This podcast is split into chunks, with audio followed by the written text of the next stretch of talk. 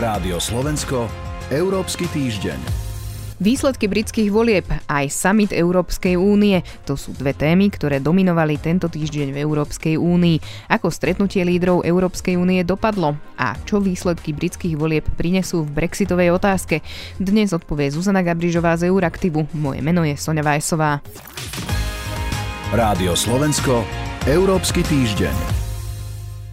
Dnes sa budem rozprávať so Zuzanou Gabrižovou z portálu Euraktiv. Dobrý deň. Dobrý deň. Nová líderka Európskej komisie Urzula von der Leyenová aj predseda Európskej rady Charles Michel majú za sebou samitový debut. Štáty Európskej únie sa na ňom zhodli a dohodli, že do roku 2050 budú klimaticky neutrálne.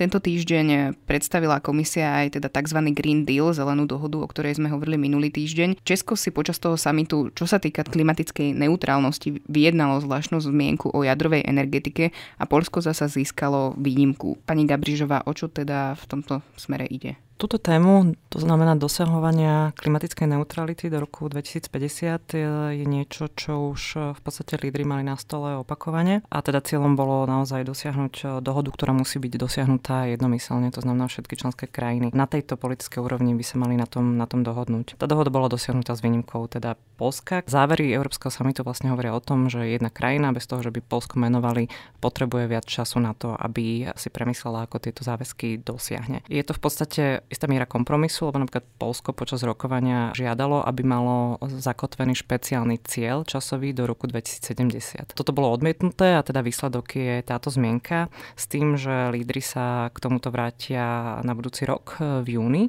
ale to už bude čas, kedy vlastne Európska komisia už bude mať predložené alebo budú už na stole konkrétne legislatívne návrhy, v ktorých tiež ten záväzok klimatickej neutrality bude spomenutý. A tieto legislatívne návrhy, keďže ide o oblasť životného prostredia, budú schvalované kvalifikovanou väčšinou. To znamená, teoreticky existuje možnosť ako keby uh, obísť to polské, polské veto. Samozrejme, to, toto nie je niečo, čo by bola tá prvá želaná možnosť. S Polskom sa bude ďalej rokovať. Z toho, čo hovorili aj polskí predstaviteľ, vlastne istým spôsobom vyplýva, že oni tak nejak taktizujú aj vzhľadom na to, aké finančné nástroje a finančná podpora v súvislosti s týmto cieľom bude predložená a ako sa o nej bude, bude rokovať. A teda nielen Polsko, ale aj spomínané Česko, to, to si vyrokovalo zvláštnu zmienku o jadrovej energetike. Toto bolo niečo, čo spomínal aj slovenský premiér. Tieto krajiny, Slovensko, Česko, ale aj niektoré iné, považovali za potrebné mať v tých záveroch explicitnú zmienku o tom, že tento cieľ, to znamená dosiahnuť uhlíkovú neutralitu do 2050, bude dosiahnutý aj s pomocou jadrovej energetiky.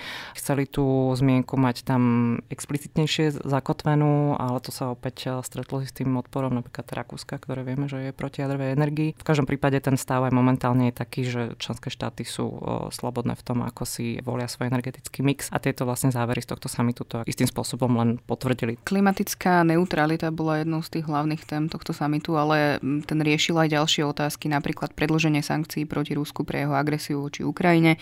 Hovorilo sa tiež o dlhodobom rozpočte a politici sa tiež zhodli na potrebe začať debatu o budúcom fungovaní inštitúcií Európskej únie. Čo im na tom súčasnom systéme prekáža? Tieto občianske konzultácie, nazvime to tak, ktoré by sa mali začať a mali by trvať dva roky, je niečo, čo pôvodne, alebo idea, za ktorou stál francúzsky prezident Emmanuel Macron a podarilo sa mu ju teda istým spôsobom dostať tú európsku debatu aj teda do tých záverov včerajšieho rokovania. Faktom ale je, že tie členské štáty nie sú úplne nadšené, lebo to nie je ľahké organizovať nejaké širokospektrálne konzultácie s občanmi o tom, ako by mala vyzerať reforma Európskej, Európskej únie. Naozaj nie je ľahká vec a je to e, procesne ťažké, pretože to musí mať nejakú štruktúru na to, aby ste vedeli z toho urobiť nejaké, nejaké nejaké závery. Ono sa predpokladá, že by to malo nejakým spôsobom nadviazať na to, čo Európska komisia už niekoľko rokov robí objektívne členských štátov. Aj na Slovensku prebiehajú tzv. občianske dialógy, sú to rôzne podujatia na rôzne témy, ktoré súvisia s Európskou úniou. Len tá problematická časť je vlastne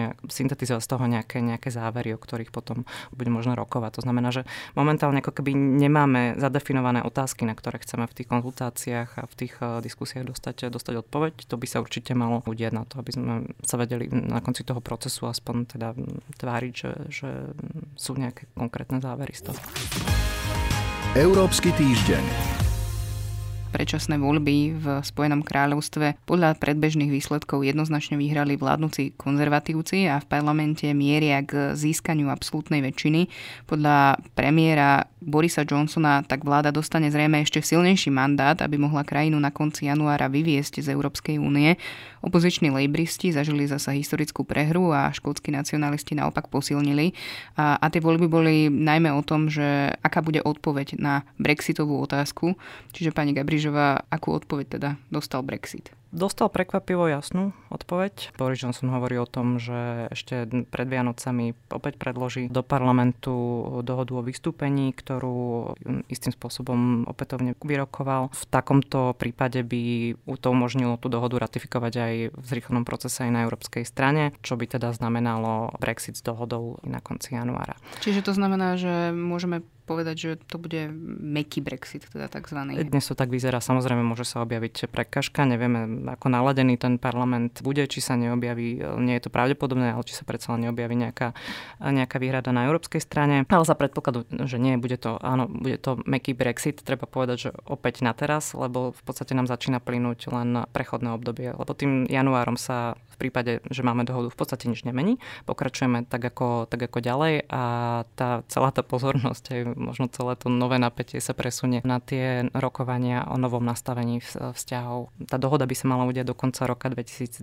pretože vtedy končí to prechodné obdobie, ale to je veľmi samozrejme časovo ambiciózny scenár a je dosť možné, že sa nejaká veľká komplexná obchodná dohoda do toho času nestihne a bude sa to musieť riešiť. Vy ste naznačili ten postoj Európskej únie a teraz aj tú obchodnú dohodu.